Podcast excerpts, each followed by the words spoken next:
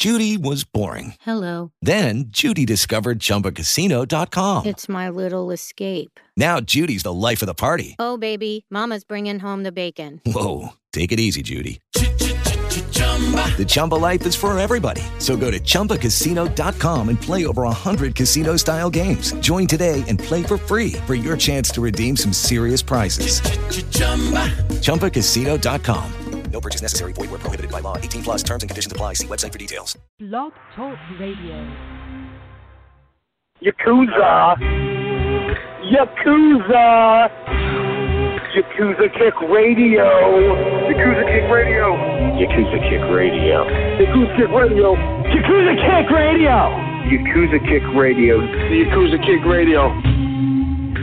This is the bulldozer Matt Tremont.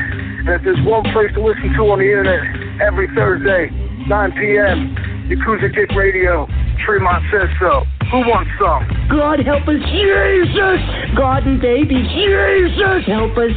Ladies and gentlemen of fucking America, this is Danny Havoc, and you have been listening to, or possibly are intending to listen to, the Yakuza Kick fucking radio. Fucking, yeah! Yakuza Kick Radio. Hell fucking yeah! My name is Justice Payne, and you are listening to Yakuza Kick Radio. You're coming to come on Thursday night.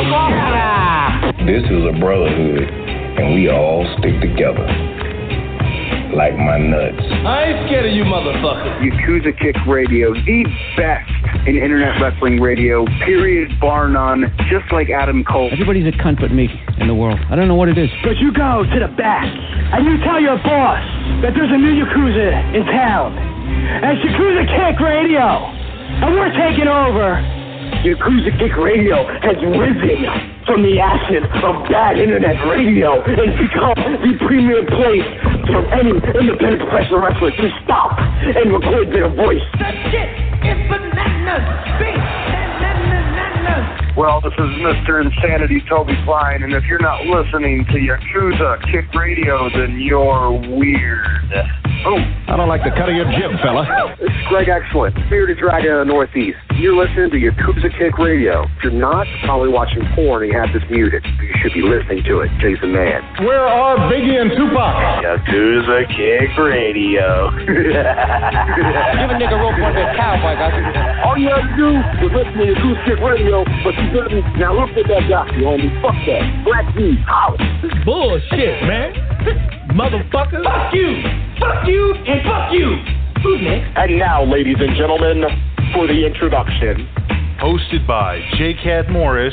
You are now listening to Yakuza Kick Radio. Oh,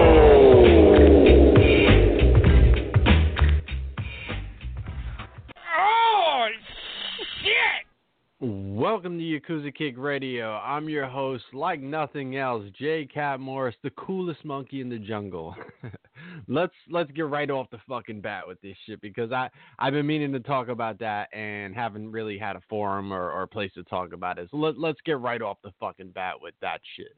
H&M puts out a sweatshirt that says coolest monkey in the jungle. And let me just start off by saying I like that sweatshirt.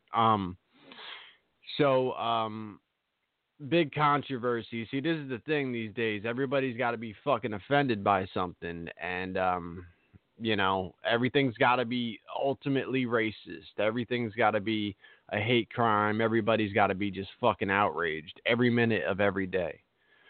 So, there's a white kid with a shirt that has something to do with tigers on it. It's got some kind of tiger and it says something.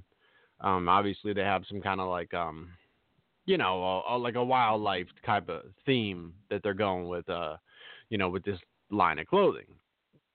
And then there's a black kid and he's got a sweatshirt, a green sweatshirt that says coolest monkey in the jungle. And again, you know, everyone's got to be outraged. Everyone's got to treat this like a hate crime and there's no other way about it, but it to be insanely racist and how dare they do this and this. Well, okay. Let's go at a couple angles here. Number one, his parent brought him in there and allowed him to get in his sweatshirt and get paid for it. And they didn't see any problem with it. The mom has since posted, you know, look, I didn't see it as racist. He wore a lot of shirts, and I don't see what, you know, the racism is all about. I didn't view it that way. I don't look at things that way. And to me, that's exactly kind of, you know, where I'm at with it, is like, all right, look, you know, racist people used to call black people monkeys, and I'm sure, you know, racist people still do. But the fact of the matter is if there is no racial intention and you're just saying, yo, I'm the coolest monkey in the jungle, bro, you know, like somehow, like, if that person is black, it's just got to immediately be racist, because once upon a time, people use that same connotation to call, you know, black people this and this. I call my kids monkeys all the time. But again, like, if, you know, if that kid was black, all of a sudden that would be like, oh fuck, man, you're so racist. You know what I mean? So to me, it's crazy, and it's like, I feel like it's facilitating the racism by demanding that anything labeled as such must be nothing but racist. Like, you know goddamn well H&M as a company are not putting out a statement that we believe black people look like monkeys, and that's why we're going to put the black kid in the shirt, because we want the world to know that black to us are monkeys. That's clearly wasn't their statement. Clearly, from their end of things, they also didn't think in a racist mindset to say, hey, this, what we're doing here, is racist. They were just like, you know, we got a tiger shirt, we got a coolest monkey in the jungle shirt, let's get these kids in the thing, and let's put out the commercial. You know, and then suddenly it's like, oh, fucking, how dare they? Well, how dare they? Because they didn't think the way that other people are thinking. They weren't on the edge of their fucking seat looking for racism. They weren't fucking locked and loaded and ready to fucking, you know, rise up against something. It wasn't racist by intention. And I think context and intention should have a lot to do with what's racist and what's not racist. You know, people just take things out of context and they just go, well, you know, that's what it must be because that's how I think. And, well, you shouldn't be thinking that way. You know what I mean? Like, I don't know. Like, to me, it's some old bullshit. And I think that, you know, we just leap to conclusions and want to be offended by shit just because that fits what we're trying to do. I don't know. I don't agree with it. As far as, you know, it's so racist and they should be ashamed of themselves and this and this. And yeah, I don't get it, you know, in that context, I don't get it like that. And they, you know, they discontinued the sweatshirt. I'm like, God damn, why'd you discontinue the sweatshirt? That's some shit that I would like my kids to have. I don't know. It's just some bullshit. What else, man? It's funny when I say what else, like one topic in. So yeah, it ain't going to be a long show. You know, I got a couple things to get into or whatever. And, you know, just bullshit on random different topics and, you know, see where I end up. I guess CZW is running 2 shows in February from what I've now learned. I just learned this today. One is going to be in the new place in Voorhees, which is, let me pull this up. I didn't even go where I was supposed to go.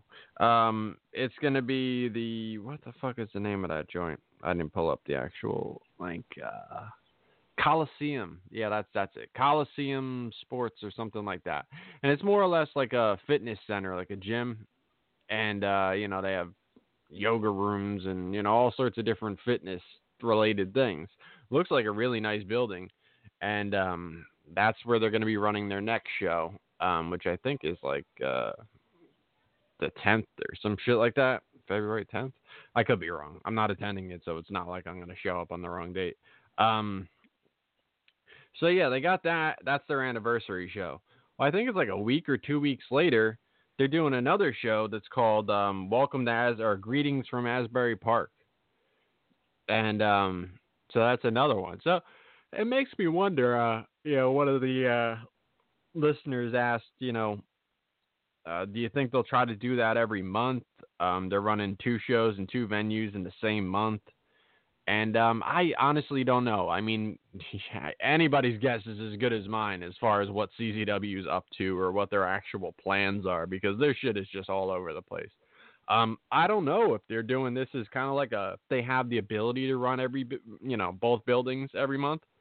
And maybe they're doing it as kind of like a test project to see, what draws better. What's the better landing spot for CZW? Is it North Jersey? Is it South Jersey? And they're kind of touching both angles to see what works. Is Asbury going to be the spot? Is Voorhees going to be the spot? I don't know. It's pretty interesting. I guess it's nice for them to have options. To go from no options to several options is definitely a good thing.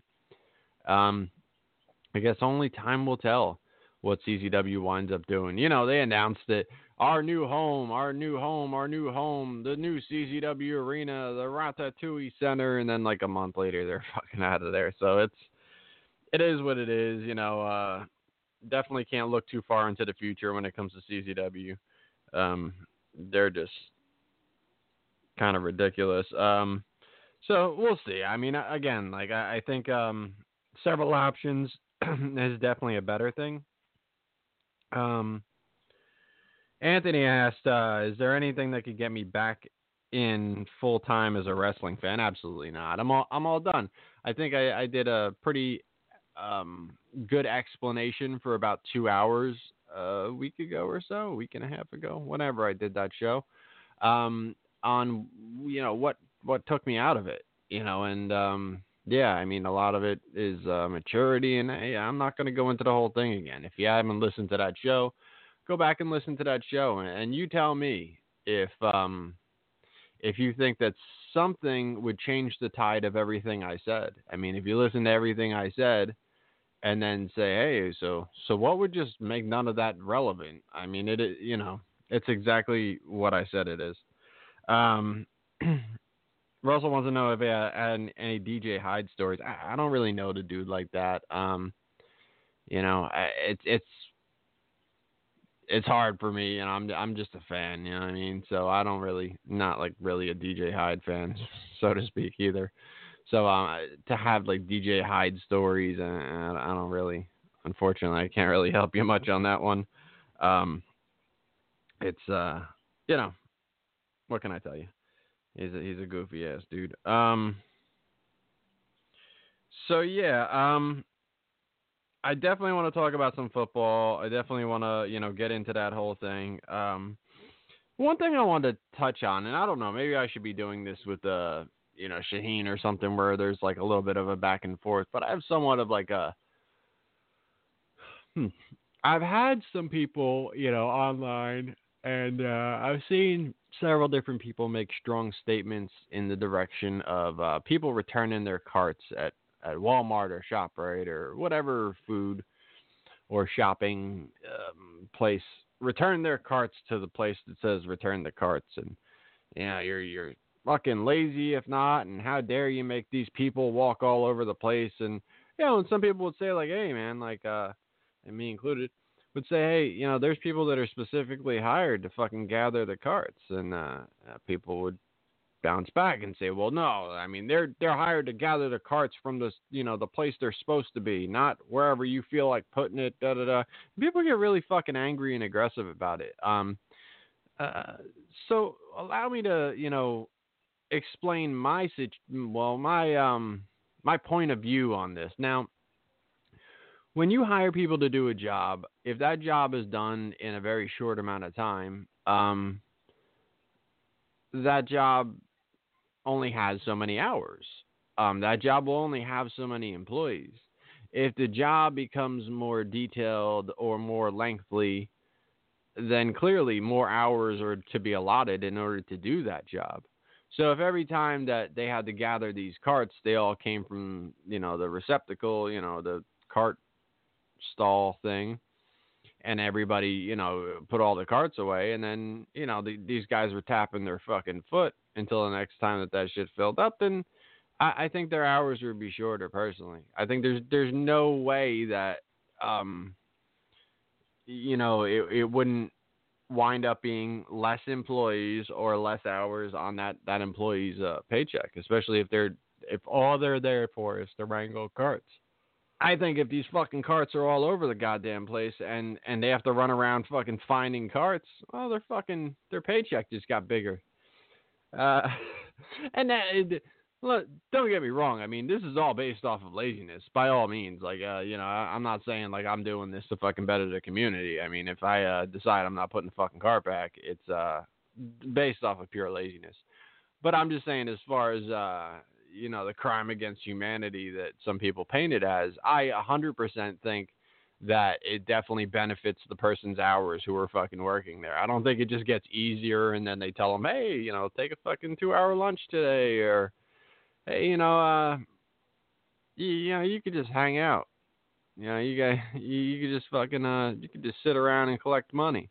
I have a feeling if it took less time and on a regular basis, the job only was, you know, running the carts from here to there, and that was that, I honestly think that person would get less hours. So I don't know. You know, people get so mad about fucking the McDonald's things and stuff with the automated menus, and oh, that's cutting jobs and employees. And okay, so what is it? I mean, do you want to you want to get mad at the less work for the employees? You want to get mad at the more work for the employees? And this, you know, to me, I think it's pretty minimal, you know, as far as the going out of your way. I mean, your job is to walk around a fucking parking lot and get the fucking carts.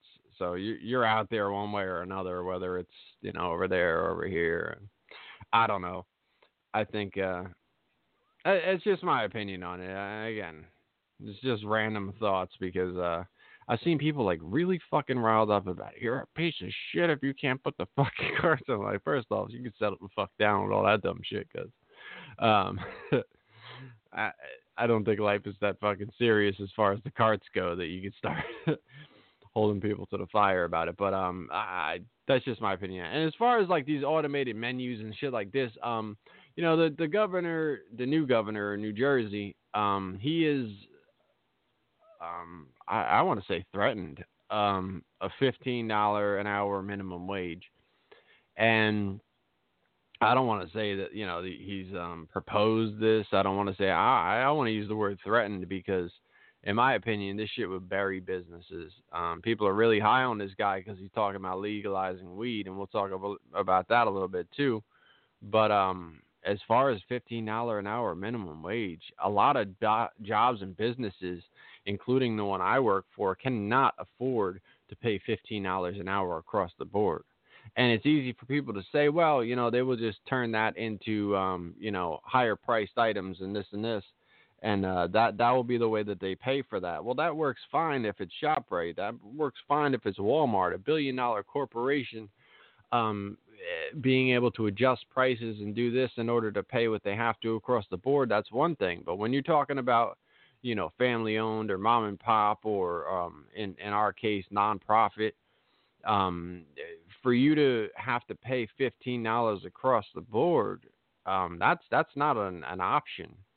You're going to have to cut hours. You're going to have to cut employees. You're going to have to cut massive. You're going to have to cut operation hours. Like, you're going to have to, businesses are going to be closed earlier and maybe not open every day of the week in order to even operate on that basis. I think it's fucking crazy. And, you know, for myself, who took well over a decade, you know, I've been in my job for almost 17 years. And it took me the majority of those 17 years to work myself from what was minimum wage to $15 plus. You know what I mean? So now for people to just walk in the door and make that, I don't think that's a fair situation at all. And, you know, again, for them to walk in the door and just make that, well, I don't suddenly get, you know, a $5 an hour raise, because, I mean, shit, just that jump in what you have to pay people walking in the door at, whether they're good at their job, whether they're experienced, whether they're anything. It's just across the board mandated. This is what you pay the fucking assholes that walk in the front door. I mean, you know, you're benefiting people who don't currently work. I mean, your big benefit is the people who haven't been working hard, because the people who already have been working hard don't benefit whatsoever from that. So you're just going to take a huge chunk out of their money and their paycheck, because hours are going to start getting docked. People are going to start getting cut down. Workload is going to get higher because they're going to cut down on the actual amount of employees in order to fucking pay the ones that are still there. So, you know, they might take your staff down from 12 to 8, and now that 8 is going to have to pick up the work slack that 12 would normally handle, because that's all the company can afford. There's no way to just, you know, especially like, you know, where I'm coming from as far as my job, you can't just fill that with, I mean, what are we going to start charging, you know, more money for adoptions? Well, that's going to take down the amount of animals that are adopted, and that's not going to fill the quota. That's not going to, you know, right now we're not charging money for adoptions to the level of profit. You know, we run off of donations, and we run off of the contracts of the towns that we service as far as animal control goes. For the most part, that's how we stay afloat. So adoption prices are hardly what, you know, for instance, our cat prices are $50, and that includes fixing, testing for feline AIDS, leukemia, up to date on their shots, and microchipping. I mean, none of that shit costs $50 if you went to the vet.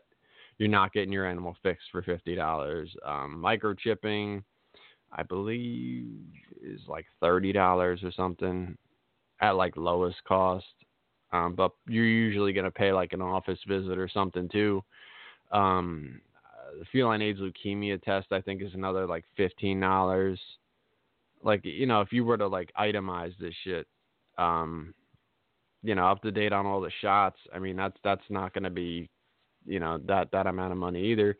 So, I mean, you know, for that, I mean, we're pretty much, we're taking $50, but it's not paying for what we do by any stretch of the imagination, especially when you realize that, you know, some of these cats have been here years, and we've been feeding and medicating them for years, and now they just go home for $50. This is a matter of adoption. It's not a matter of making money off of the animal. So there's no way to just turn and say, all right, now we're going to make money back enough to, you know, to pay $15 across the board. It's madness. It's insane.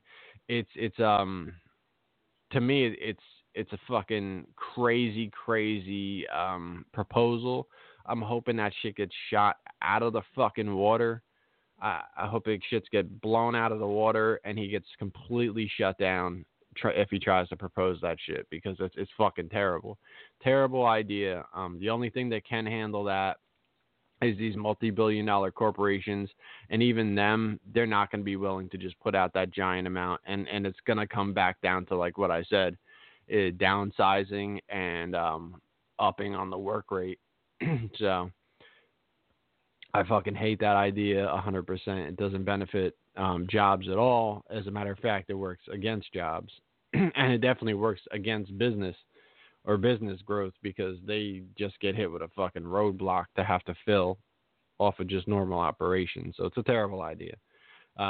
You know, if you want to put some kind of incentives in your, I think, you know, when it comes to that type of thing, you know, you do some kind of tax breaks as far as, you know, hours worked and, you know, time put in and that type of thing. So when you file your taxes at the end of the year, if you showed you've worked X amount of, you know, months, you know, you've worked 12 months out of the fucking year, you get a kickback for that. And, you know, maybe that helps the working class people a little bit more so than just everybody who walks in the door and decides today's the day they're going to start working makes the same amount that the motherfuckers have been there a decade do. Like, oh, that sucks for the people who didn't just start working today. Shit. So I don't know. And plus, you know, when you start working at like a fucking McDonald's, you should kind of want to move up. You should want to move on to something better. If you walk in the door and it's $15 an hour, I mean, there's not really a lot of reason to, aspire to more or, want to do better, because that's pretty comfortable right off the bat. And if you're talking about raises in the future too, on top of that, well then shit. I mean, well, again, this is another reason why you see these automated menus, because they've already started trying to fill some of these employee spots by just cutting down on the amount of actual manpower that they need. So when this stuff comes across the table, then shit, it's not as many people that they're even paying. So kind of a scary thing. As far as the legalization of weed, I think that's a great thing.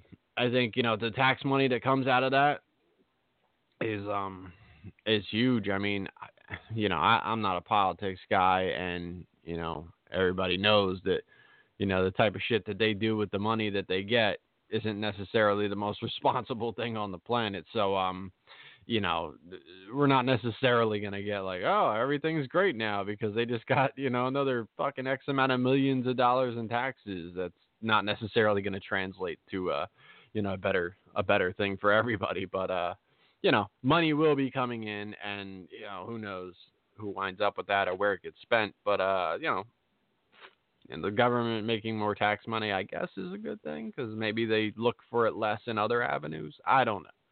But as far as the substance goes, it should have been legal a long time ago. Alcohol is a way more dangerous, 100%.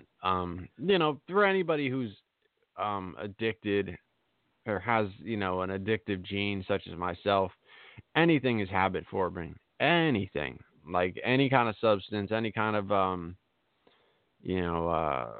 anything. I mean, anything that you like in life can easily become addictive if you have that gene. So, and that's the thing, like, I've seen a lot of the debate on, John Zandig posted this thing, oh, addiction is not a motherfucking disease, motherfucker. And it's like, I mean, he feels really strong about that. He's lost a kid over it and everything. I don't know what you want to label it as.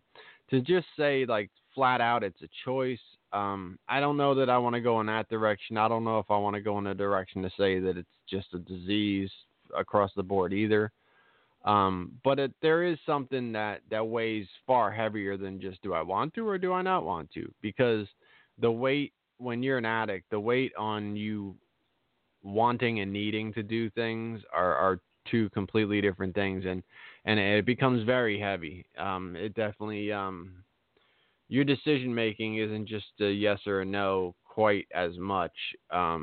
Your mind starts to rationalize why things would work, in the darkest of ways, and the most normally irrational ways. Your mind will rationalize it and say, due to the substance, I can make fill in the blanks work, where normally a rational person wouldn't think that way. I was able to get through it as far as, substance addiction and stuff like that. But believe me, I've seen the dark side of it face on, where, you can definitely rationalize why the wrong decision should be made because of the substance you're into, It's not just easy to just flip that switch. And again, I guess on the other side of things, I did make that choice. So to say, it's a choice. I did make that choice to stop and to push myself down a positive avenue. But in the same token, it's not quite as clear cut as just a choice. I really think I was able to turn my willpower in the direction that I needed to, but not everyone could do that. So I don't know if it's just saying, like, cut it out. Like that old sketch. What was that on? Was that on Saturday Night Live or Mad TV? One of them. And Bob Newhart, I think, was the dude who was the counselor. They come in and they tell them their problems, and they're like, look, I got this problem. And he's like, oh, yeah? Stop it. Just stop it. Stop it right now. That was like his whole thing. Like his only advice would he just tell motherfuckers, like, stop it. All right, well, stop it. Like, it's not quite that easy. So I don't know. I'm not going to partake. I can tell you that much. I smoked weed, I'd say, every day for about 20 years. And it was one of those things, man. If I didn't have it, I was pissed off. If I couldn't get it, I was pissed off. Anything good I wanted to do, I had to make sure I got that in first. You know what I mean? And you know, that's one of those telling things for addiction. You know, it's like if no matter how good the event is, no matter how good the situation is that you got, if you immediately, the first thought in your mind is like, I got to enhance this before I go do that.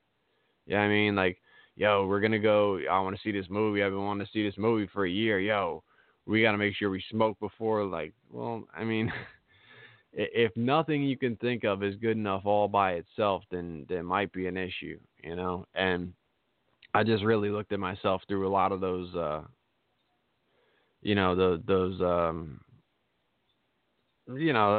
angles where I could say, like, all right, well, you know, am I content at any point in this or that? And I've gotten to the point now where I could find, you know, that being content without substance, without any of that shit, and, you know, be happy with things that I would really enjoy all by itself. So I think that's the ultimate goal as far as what my situation was. And, you know, the substances. So I'm all for the legalization of weed. Again, the people who have that control, have that moderation, have that, you know, that ability to just turn things on and off, man, alcohol is fun. Weed is fun. Like, there's a lot of shit that could be a lot of fun if you have a volume control on what you do. I had no volume control. It's full blast or off, you know, and I had to turn the shit off because, my shit is turned way up. Anything I do is to an extreme. You could see that even, you know, in what I do now. Everything I do is to an extreme. So, you know, I just had to find healthier things to do to an extreme. So it's working really well for me. But, you know, you have to look at yourself realistically. And, you know, again, for the people who were going to have fun with that shit and be able to turn things off and not make it, you know, a controlling situation, then more power to you. I mean, it's just it's not the DNA I was born with, so it is what it is. I've seen, like, already, you know, some of the shore towns, like, around here, I think Berkeley, which is, like, right up the street, Seaside Heights, which isn't far away at all, like 15-20 minutes, Point Pleasant, a couple of places have already, you know, before the laws even passed or even got floated across the table, have already started to try to put in place bans on selling of weed within their, you know, city limits or whatever the case is. So even when it you know, comes across, they're not going to have any, you know, shops in their towns. So I don't think it makes that much difference. I don't really know how it's regulated. I don't know how that works. Like, if you need places that are, you know, like a bar, you know, like, you know, if you have a bar and you could drink in the bar, but you can't just go walk the streets drinking beer. I don't know if that's the way that weed's going to be regulated. It's kind of strange because, you know, like there'll be no smoking indoors, but then again, like what the weed bar, like what exactly is going to go on in that, you know what I mean? So it's kind of strange, definitely interesting. I definitely want to see the way that this shit turns. I think New Jersey is going to be a really fun fucking place to view people, if this is the case. Obviously tourism is going to go way up, you know, even people just coming over from Philly and New York. You're going to get motherfuckers in Jersey all the time if that's the case. So, I mean, definitely, you know, money spent in the state's going to go way the fuck up. And I ain't good for us, I guess. I'm all for it. I think it's cool. Again, I think if this dude goes on this psychopathic fucking minimum wage hike, that's bad. That's bad. And like to a way higher extent than weed is good for the state. I think it, you know, the crushing blow on business and shit. Not only do you have to open these fucking weed shops, you got to pay all the motherfuckers $15 an hour to just sell weed. That's a whole nother fucking game. So I don't know. But what else do I want to talk about? Okay, Teddy Hart. Let's get into this. This is half the reason why I wanted to do the show tonight. Teddy Hart apparently got another cat.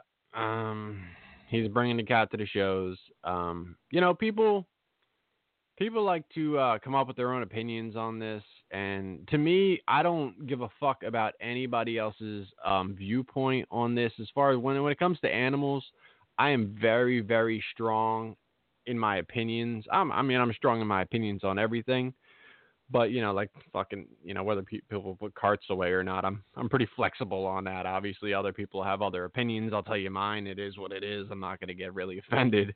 But when it comes to animals, this shit is as personal as it gets. I don't give a fuck about, like, basically, if I could save a cat's life, and by saving that cat's life, wrestling would end tomorrow, I would do it in a fucking heartbeat. You motherfuckers would have no wrestling, and I would not feel bad. Because animals' lives mean more to me than anybody could possibly give me with entertainment. That's just, it's what I do. It's what I've done 6 days a week for almost 17 years now. So this is my life. This is my passion. What I'm going to take to my fucking grave is I'm saving animals' lives. I make a difference in cats' lives. I have many and many cats that I care for now that if it wasn't for me specifically in the building that I work in, those specific cats would be dead. And I've had many of those cats go into homes, and their life wouldn't even exist, let alone, you know, be the light of someone's family like they are right now. You know, I get emails on cats that were slated, you know, were being pitched in a negative light and probably would have been, well, no, definitely would have been euthanized if it wasn't for me. And I get pictures of them cuddling with kids and laying on people's couches and strutting around people's houses looking beautiful. You know, this is what I do. To elaborate, because, you know, I have a little time. To elaborate, you know, if a cat comes from, and the same goes for dogs. I personally work with cats, but you know, when you work in a shelter, this is the things you deal with animals. An animal comes into a shelter, and our job, and I'm not saying this is what everybody does, and this is why what I do personally is so important, because it's not what everyone does. This is not how everyone handles things in a shelter. Our job is to take an animal from the situation they were in, get them through what they've been through, and turn their life in a positive direction where they can start a new life somewhere else. And as simple as that sounds, you know, when a cat goes from a couch to a cage, it's one of the most devastating things you could ever have happened. Strays handle things like that a lot better than your own cats. You know, cats will come in and they are so terrified and defensive and aggressive and everything else.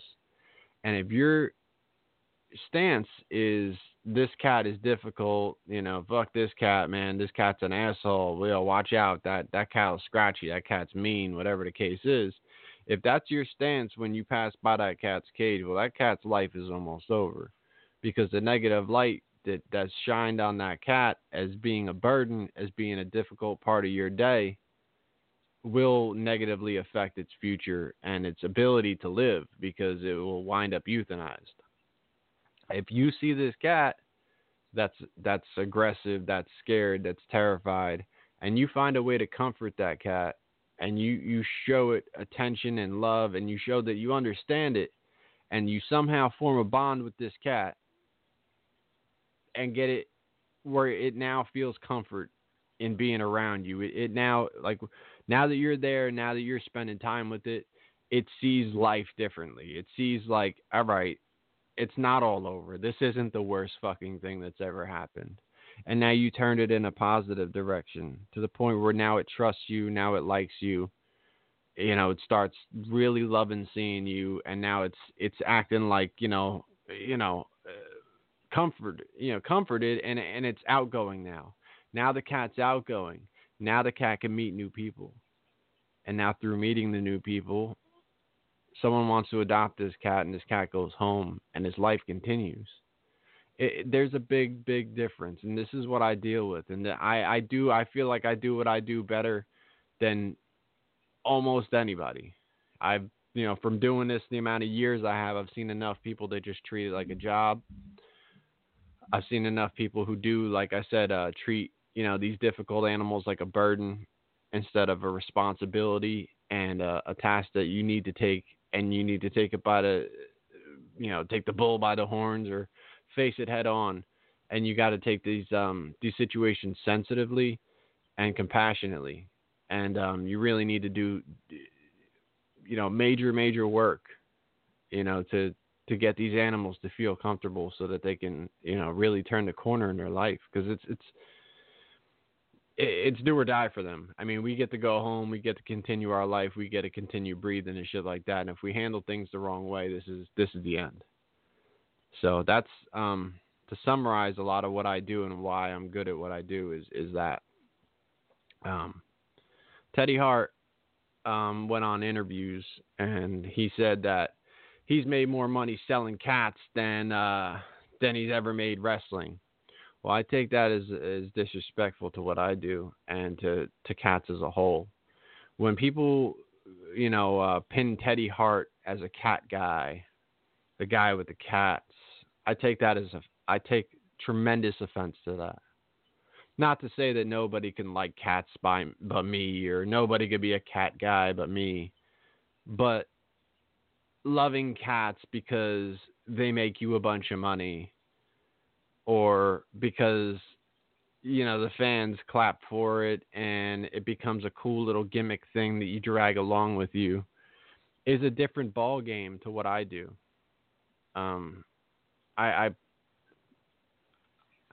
I just, I've seen what happens, I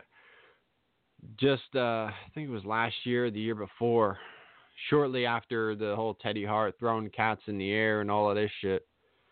I saw a cat come into the shelter that was elderly, Persian, looked a lot like Mr. Money, which again, just disrespectful. It's just, this is just a money-making tool. This is just a gimmick. This is just something that you add to your fucking life in order to make money.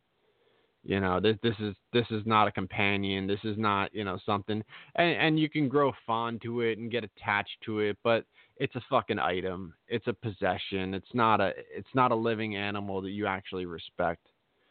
You wouldn't be throwing it into the air. You wouldn't be blowing weed smoke in its face. You wouldn't be, just fucking exploiting it like you do. It's ridiculous, dragging it around the wrestling shows, but I'll get back to that. But a cat that was elderly, Persian, and very neglected, and just nothing more that could be done. This cat was clearly owned by somebody who I'll never know, because this cat was just abandoned. And this is what happens. You get these beautiful cats that are bred by some asshole like Teddy Hart, and it doesn't matter. When money, when money's flying around, you sell as many cats as you can because it's a product. But as you put these animals out into the world to the different irresponsible pet owners that they wind up being, because believe me, I've now seen 3 Bengals come into my shelter. One I took home. And they, Bengals are not cheap cats. None of these cats were turned in as owned. They were all considered strays, 2 of which were front declawed and thrown outside. And that was it. They just abandoned them and just gave up on them. So it's a fad. It's something that you do. That Mr. Money, that money flies around. Shit's all cool for a minute, for maybe the first couple years of the cat's life. By the time you have a 7 or 8 year old cat, or a 10 or a 15-year-old cat, they bail. It's not fun anymore. Now the medical bills pile up. Now the responsibility ties in. Now the part where the cat needs you the most is suddenly no longer your problem, because the fun of it, the novelty of it is worn off. and the true cat lover never existed. It was just something that you wanted to own. And this is what breeders facilitate, because the more of them that are out there, you know, the more, you know, mass produced that the animal is, the more they see this as just, oh, okay, yeah, oh, I could get one of those. Great. Yeah, let me get one of those. And overall, breeders are not needed. Around 3 million cats, almost 3 million cats are euthanized in shelters in the United States every fucking year. Every fucking year. So you tell me how tolerant I should feel about some asshole wrestler telling me and the world that he's made more money selling cats than he has wrestling. When you see animals in shelters that there's nothing wrong with, friendly animals, and there's just no more space for them, you tell me how tolerant I should be towards some asshole with fucking personally made shiny fucking pants that look like oven mitts that's having a great time selling cats. So no, I don't think that shit's okay. I saw someone post that actually I think it was the TJ and Friends kid, which I added on Facebook just the other day, and I told him I'll go back and I'll talk about the TJ and Friends thing a little bit after the cat thing. But I'll tell you right now, as far as his statement on that fucking thing, he's dead fucking wrong. I don't give a shit whether he likes it or doesn't like it. Like I said, I saw his YouTube shit that I'll talk about later. I thought it was pretty cool. Sent him a compliment on it and said, hey, good shit. And again, I'll tell you what I like and don't like and all of that shit, later on. But he said some shit in his comment, which wasn't directly towards me, but he was commenting on the Teddy Hart thing that several other people were commenting on, including me. And he said something along the lines of, if you think what Teddy Hart does to cats is abuse, then you've never really seen abuse. Well, again, I've worked at the Associated Humane Societies for almost 17 fucking years. Anyone who's followed, what I've, what my job has done, believe me, I've seen more abuse than you've seen in your fucking lifetime, or you will ever see in your lifetime. And that's not something that I wish on anyone, because I've seen, pit bulls with their fucking ear ripped off, with bone exposed on their leg, that were used as bait dogs and thrown in a fucking park to die, to bleed out. And we ended up saving the dog after months and months of treatment and, massive amount of antibiotics and, just a lot of TLC and really trying to pull them through that shit. Our one shelter is located in Newark, and believe me, the amount of abuse you see that comes out of there. Jeff Cannonball has a cat that jumped off of a 2+ story roof, and I wound up there somehow, and they tried to rescue him, and he leaped off the fucking roof and shattered his leg, and we amputated his leg, and now Jeff Cannonball has Felix. And I've seen abuse. I've seen animals that have been through some shit. I've seen animals with chemicals that were thrown on their face. We have a dog there who's on our Share a Pet program that was hit in the head with a hammer. I don't want anybody to think for a second that they have some kind of authority on what abuse is and what isn't abuse. And I remember years ago when the Teddy Hart throwing cats in the air thing happened, and the Necro Butcher chimed in and said that those are trained professional performers, those cats, and Teddy is trained. Teddy doesn't know what the fuck he's talking about as far as training things. You go back to my show that I did with him a couple of years ago, and I purposely brought up zero cats because I wanted him on for entertainment's sake. I was actually asked to have him on by Pierre at the time, and I took him up on it because Teddy's always very entertaining to listen to. He's out of his goddamn mind. To say that he has any kind of grasp on animals professionally or anything along those lines is delusional. I mean, just as delusional as he is.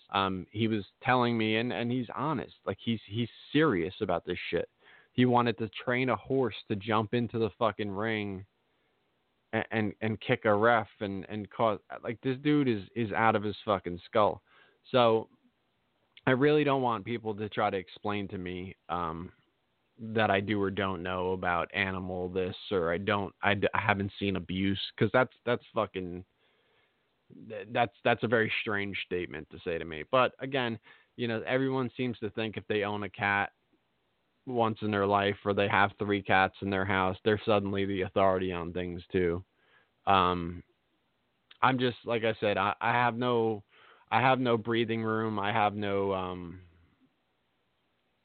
I'm not willing to cooperate or, you know, meet in the middle on my opinion on animals. It is what it is for me. Cats are not an animal that enjoy traveling. They don't, you know, you might find a cat that, hey, doesn't mind the carrier. You might have a cat that, hey, you know, hey, we take it to our vacation home twice a year and, you know, rides like a motherfucker in the car and doesn't mind at all. I hear you. But I guarantee you, when you get to your destination is where your cat prefers to be, whether it be your home, whether it be the vacation home. When it gets out of that carrier, or out of that car, and gets to strut around the house or apartment or whatever the case is, that's where the fuck it wants to be. That's where it feels comfortable. Cats like territory. They like, you know, space. They like some kind of domain to call like their own. They don't like to be just traveled in a plane, in a car, in a, you know, like the road as a wrestler does is not fucking cut out for a cat. Like some wrestlers are fond of the road. Some wrestlers have gotten to the point where they enjoy travel. They enjoy all of that back and forth. Believe me, that's not a fucking cat's life. That's not the life a cat wants. But you saddle that fucking burden on the cat because you've just decided that's what you're going to do. That's part of your gimmick. That's part of your life, is just throw the fucking cat in the car. Wax had posted something comparing it to Matilda the bulldog. Well, you know, dogs travel well. I mean, when many people will say, hey, you want to go in the car? Like, the dog gets fucking hyped. I don't know too many cats that get fucking amped when you go, you want to go in the car? Like, there's sometimes, you know, you can go by the door and jingle your fucking keys, and there's dogs that are like, oh, I know what the fuck's going on now, and they're ready for action. That's not a cat thing. And again, you might have a cat that likes to do it, this and that. I mean, we're talking 1 out of 100 cats. And it's not just your average fucking Persian cat that Teddy Hart decided to breed and decides to drag all over the country. The cats also look sedated. I've seen many people say that, and from experience, I can tell you that the cat looks fucking sedated. If you can just take the cat and stick it on a turnbuckle and have it sit there with its head down, something's up. That's not a normal cat function. Cats are athletic. You can find very laid-back cats. I have many cats that I could, you know, flip them on their back in my arms and rub their belly and fucking, you know, and they'll just lounge there as long as I want to hold them. There's a difference between that and like what Teddy's doing. Like, he's just posing them on a merch table as people walk by, and the cat has no ambition to go anywhere or do anything. That's not a healthy situation, and that's not a cat being a cat. And this, there's no, you know, some people say, oh, you know, you train the cat. No. They're not dogs. That's not the way it is. You don't just train a cat. That's a lot of people say, you know, you don't train a cat. Cats train you. And, I mean, to a certain extent, yeah, I guess that's somewhat true. But I think with cats, you more or less form a relationship with them. You figure out what they're about. They figure out what you're about. And you guys learn to coexist and, you know, and enjoy what each other are all about, you know. You learn your cat's little habits, and they figure out what the fuck you're up to, and then you guys meet in the middle, and they know what time breakfast is. You know what I mean? Like, you can definitely get used to a lot of things. You could teach your cat little, you know, tricks and, you know, things to play with and stuff like that, but but it's not quite the way that like you're just going to smack it onto a fucking merch table and it's going to sit there with its fucking head down looking, you know, defeated. That's not cool. And when it's on a, when he was on the shoot interview and he's blowing fucking weed smoke in its face, that's abuse. That's 100% abuse. So people could change, you know, whatever they want to cater to their agendas. Their agenda for the most part is Teddy Hart's very entertaining. And I'm not going to doubt that for one bit. I was a big Teddy Hart fan prior to all of this cat shit. This cat shit showed up way fucking late and just became a gimmick. Just became part of his gimmick. Is just he's got this prop and the prop is a cat. And it's not okay. This dude is tremendously fucking talented. Athletically talented. He has that loose cannon fucking, you know, persona that you never know what's going to happen. As far as I'm concerned, Teddy Hart is fucking money. You know, we did a show years ago. I think I did it with Chris Lawrence and those guys. And we did a show where, you know, we said, like, hypothetically, if you had a company and you had to pick 10 guys as your main roster guys, you know, who would they be? And Teddy Hart was one of my guys because his fucking, you know, his athletic ability, his ability to cause controversy, draw attention to himself, and just overall be a draw as a wrestler is second to none. I mean, the dude is fucking money. So to just needlessly add an animal to his situation just to do it, and then to, oh, the fans like it, they're fucking idiots. I mean, when it comes to what's good for the cat, you know, and then like a Joey Janela, he goes on the mic and he's putting Teddy over after the match because that's what everyone does. Everyone needs to blow each other after the fucking fight that they just had. You know, and Teddy's shitting on fucking Penelope, and Joey's like half agreeing with him, just like, yeah, what are you going to do? I guess so.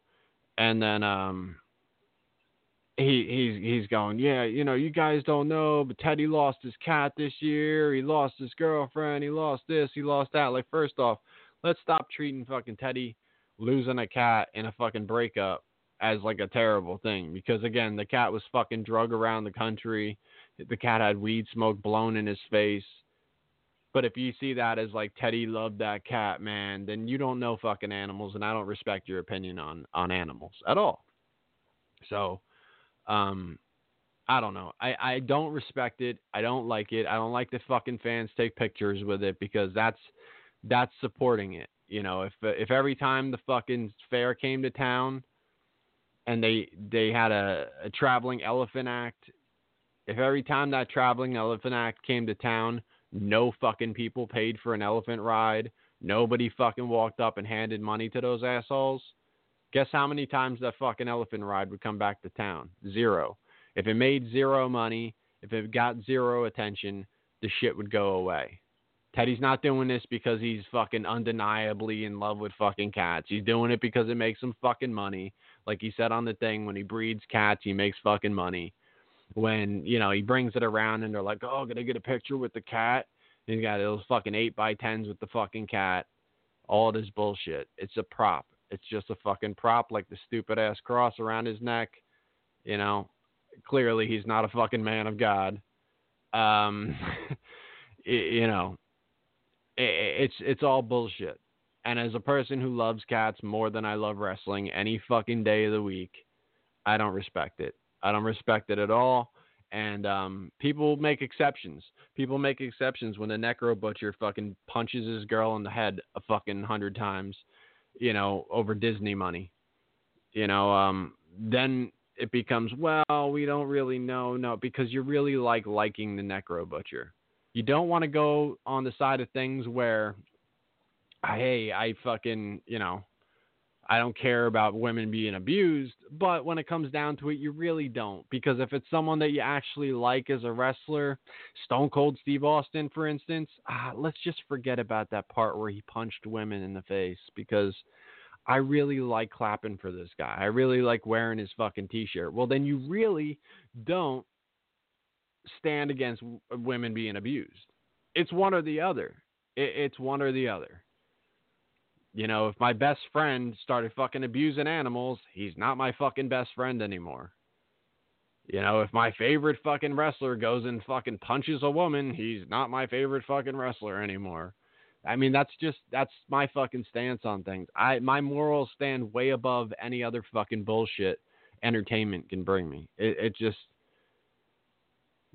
and you know, people could say whatever the fuck they want about me, you know, but I'm fucking strong in my opinions on these things. And I feel like my morals are more valuable than any of these entertainers. They mean more to me, for sure. You know, as I continue through my life, I really, I hold my morals at high value. Everyone's going to make mistakes. Everyone's going to maybe side with some things that, you know, they're not so happy about in the long run. But I could watch things. I could watch the Necro Butcher and, you know, say, oh, that guy's entertaining.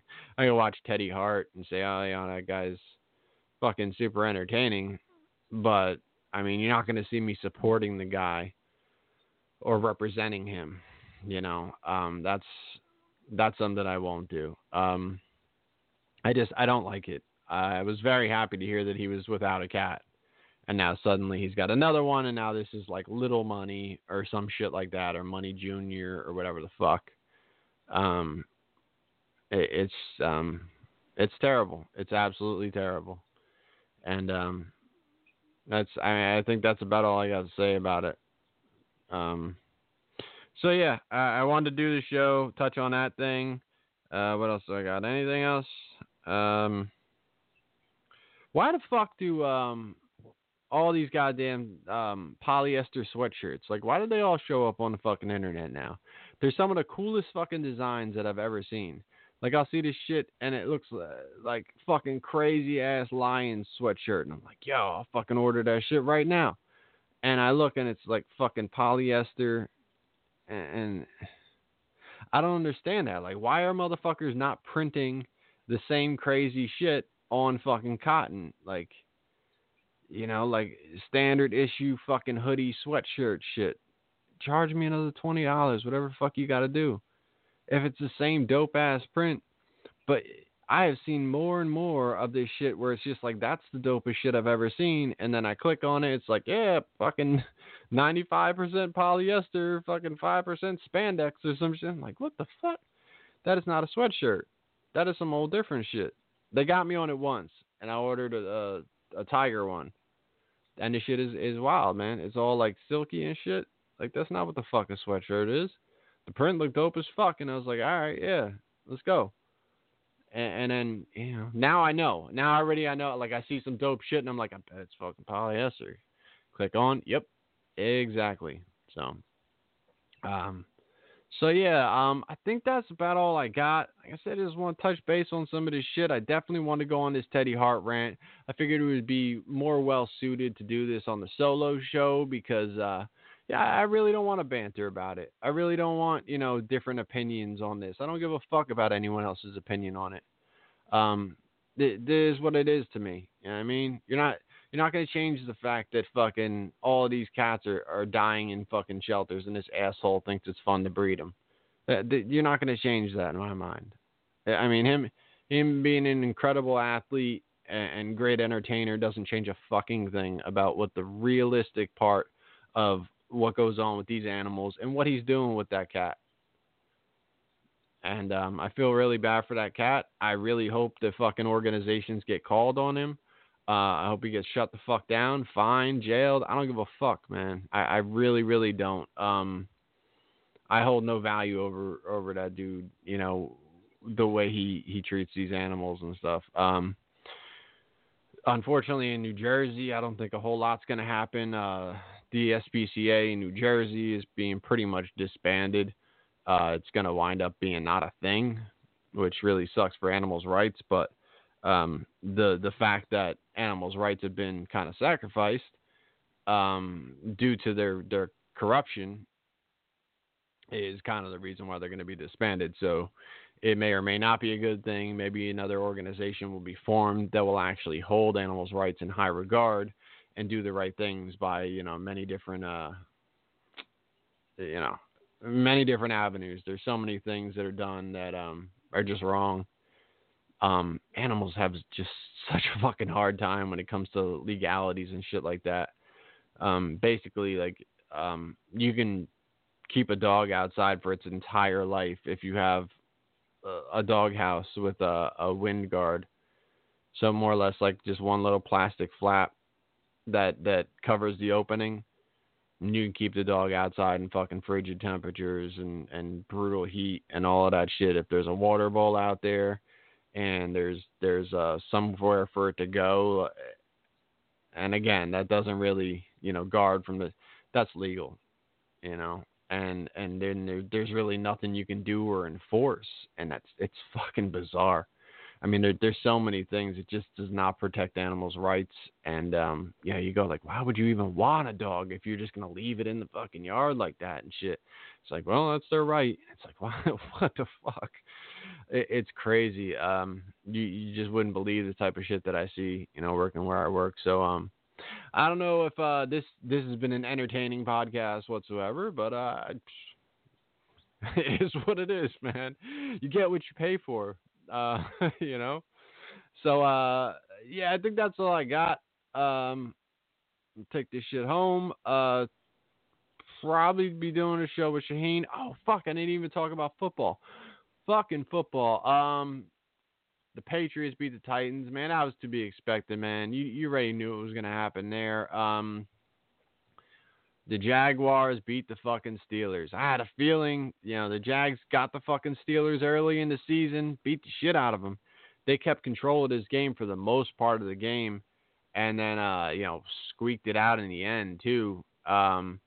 Very happy about that. You know, the Steelers have 6 fucking Super Bowl wins. We have 5. And I want that shit to not go up at all anymore. I want to have 6 before anyone else winds up with 6 or the Steelers get 7, you know. I'm very protective over those numbers. I don't give a fuck if you won an NFL championship because anything before Super Bowl era, you didn't have the amount of fucking teams.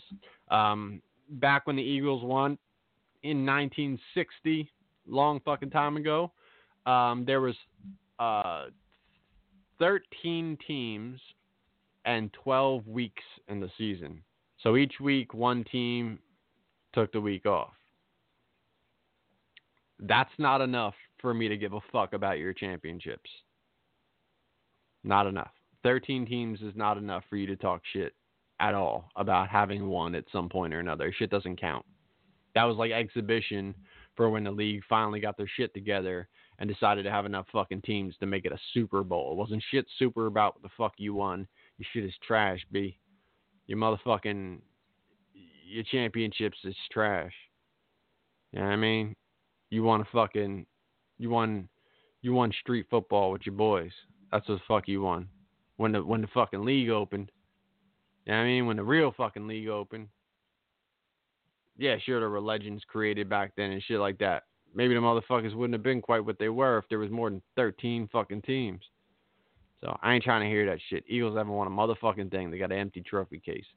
And that's going to continue this year. All these Eagle fucking fans are going to be quite upset because, man, Julio Jones had a ball go through his fucking hands that would have sent the fucking Eagles home at the end of that game. He catches every other fucking one of those balls. He was fucking pass interference like a motherfucker. Dude was on his back like fucking high school wrestling. And they didn't call that because it was the last play of the game. He gets up, goes up, ball fucking goes in between his hands. It was a catch he could have made. Everyone knows that. And the Eagles are lucky to be going on. And facing the Minnesota Vikings, who had a miracle fucking finish with that fucking blown play by the New Orleans Saints fucking defender. Last fucking second touchdown win. And I'm really, really happy about that too, because I want Minnesota to win the fucking Super Bowl. I would absolutely love, so many people would be upset, but I would love a Jacksonville versus Minnesota Super Bowl in Minnesota. Fucking that shit would be off the chain. I'm obviously hoping for an upset against the fucking Pats. I'm hoping the Pats get fucking upset. the Jaguars defense is fucking beastly. Blake Bortles is not a playoff fucking quarterback. Fournette's a great running back, so hopefully the running game could be carried by him. They can get some offense going. I'm hoping that what happens is Brady gets fucking completely flustered, and and I'm not saying flustered like Brady just doesn't, he loses control. He's one of the most composed, one of the best quarterbacks of all time. You'll never hear me say the best ever. You know goddamn well why. And if anyone can rattle Brady, though, it's this Jaguars defense. This Jaguars defense is fucking phenomenal. So, if they get at him, they get some turnovers, they get some points off turnovers, and they keep that fucking score low on the Pat side of things, they should be able to cobble together enough points to stay competitive and, just hope the Jaguars pull out that fucking win. It's going to be the hardest fucking thing they ever did, because this is the New England Patriots in the playoffs, in the championship game. This is some real shit. But I'll be rooting for the Jaguars for fucking sure. And then on the other side of things, man, the Eagles squeaked by. They got there. Nick Foles is going to get his ass kicked by the fucking Minnesota defense. That Falcons team is not what they were. They're barely playoff caliber. Their offense lost all of its steam after Shanahan came to San Francisco. He was the offensive powerhouse behind that team. I mean, if this was last year, those Eagles would have got fucking steamrolled. In the same situation, last year's Falcons would have fucking bulldozed those fucking dudes. Obviously, the Falcons were in the fucking Super Bowl last year. You could tell the difference between those Falcons and these Falcons. This Minnesota team is far, far stronger than what we saw last week. I think the Eagles' defense is strong. I think the Eagles' defense is what's going to make it competitive at all, if it is. But I think that the Minnesota defense keeps Philly off the field, which burns out the defense, and the defense becomes weak before the end of the game. And Case Keenum is able to make some fucking plays and put up some points. And like I said, I think that Eagles defense burns out before the end of the game. And that's that. I can't wait to talk shit to these fucking Eagle fans. I love football shit talk. It's one of my favorite fucking things. So I can't fucking wait. And you mark my fucking words, Eagle fans. We will have 6, count them, 6 rings before you have 1 fucking ring. So that's that. Now I'm done. Now that I've talked all this shit, let's go fucking Jags. Let's go fucking Vikings. And I'll talk to you motherfuckers hopefully on Sunday night with Shaheen, or Monday night, or some kind of shit. And then we'll cobble together some kind of shit for next week. You know what I mean? Listen to the Hot Tag Podcast. I think they're doing that shit now or something. They were testing before, doing some kind of Facebook Live. I ain't never done no shit like that before. Maybe we'll explore that shit in the future. I think I'll get distracted, but we could try that shit if you motherfuckers want to look at me while I do this shit. You know what I mean? And people could maybe throw some questions up, some kind of shit. So, yeah. I'll talk to you motherfuckers later. Peace. Talk to y'all later. Have a nice night. Stay dry. It's raining again. I'm tired of this rain. Makes my grass green. I won't complain about that. That's all I gotta say. I'm out of here. I love all of y'all, and shit. You're all a bunch of fucking assholes. You've been in the gym, bro. You know why? DJ Hyde, fuck you. You don't have the guts to be what you wanna be. You need people like me. I'll listen to your podcast and I'll find everything out. You know what I mean? You need people like me so you can point your fucking fingers and say, that's the bad guy. So, What I make you? Good. Like Cheese tells me all the time to listen to what you gotta say because you keep blazing people, and I'm like, well, I gotta hear it now. You just know how to hide it. How to lie. Me, I don't have that problem. Me, I always tell a truth, even when I lie. Yakuza Kick Radio. Jesus! So say good night to the bad guy. I'm gonna tell you something straight off the motherfucking press. I ain't coming for no fools.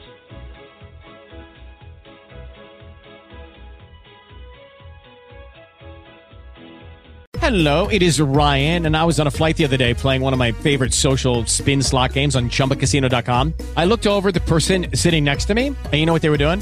They were also playing Chumba Casino. Coincidence? I think not. Everybody's loving having fun with it. Chumba Casino is home to hundreds of casino-style games that you can play for free anytime, anywhere, even at 30,000 feet. So sign up now at ChumbaCasino.com to claim your free welcome bonus. That's ChumbaCasino.com and live the Chumba life. No purchase necessary. VGW. Void where prohibited by law. See terms and conditions. 18+.